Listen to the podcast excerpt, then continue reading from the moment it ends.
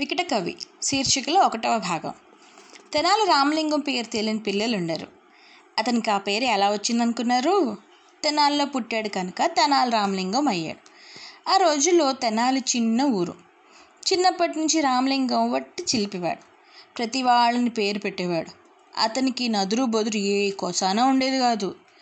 తనకు నచ్చని దాన్ని వెక్కిరించడంలో మొనగాడు. ఒక రోజున రామలింగం వీధిలో ఆడుకుంటూ ఉన్నాడు. ఒక యోగి ఆ దారిన పోతూ అతన్ని చూచాడు.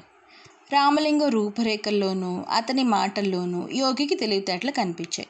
వెంటనే ఆయన రామలింగాన్ని దగ్గరికి పిలిచి శక్తి మంత్రం ఉపదేశించి ఇలా చెప్పాడు.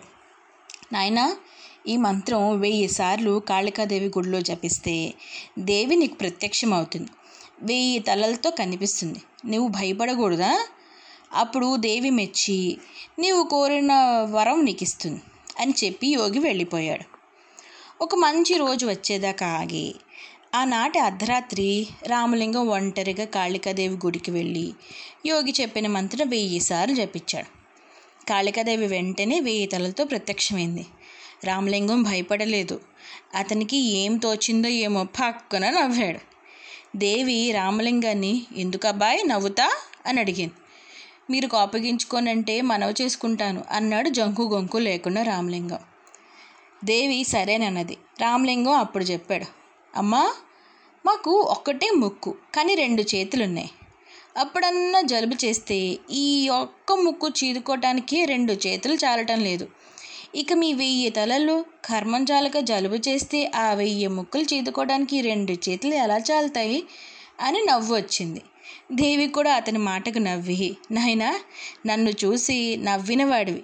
ఇక నువ్వు ఎవరిని చూసి నవ్వవు గనుక నీవు తప్పకుండా వికటకవు అవుతావు అంది.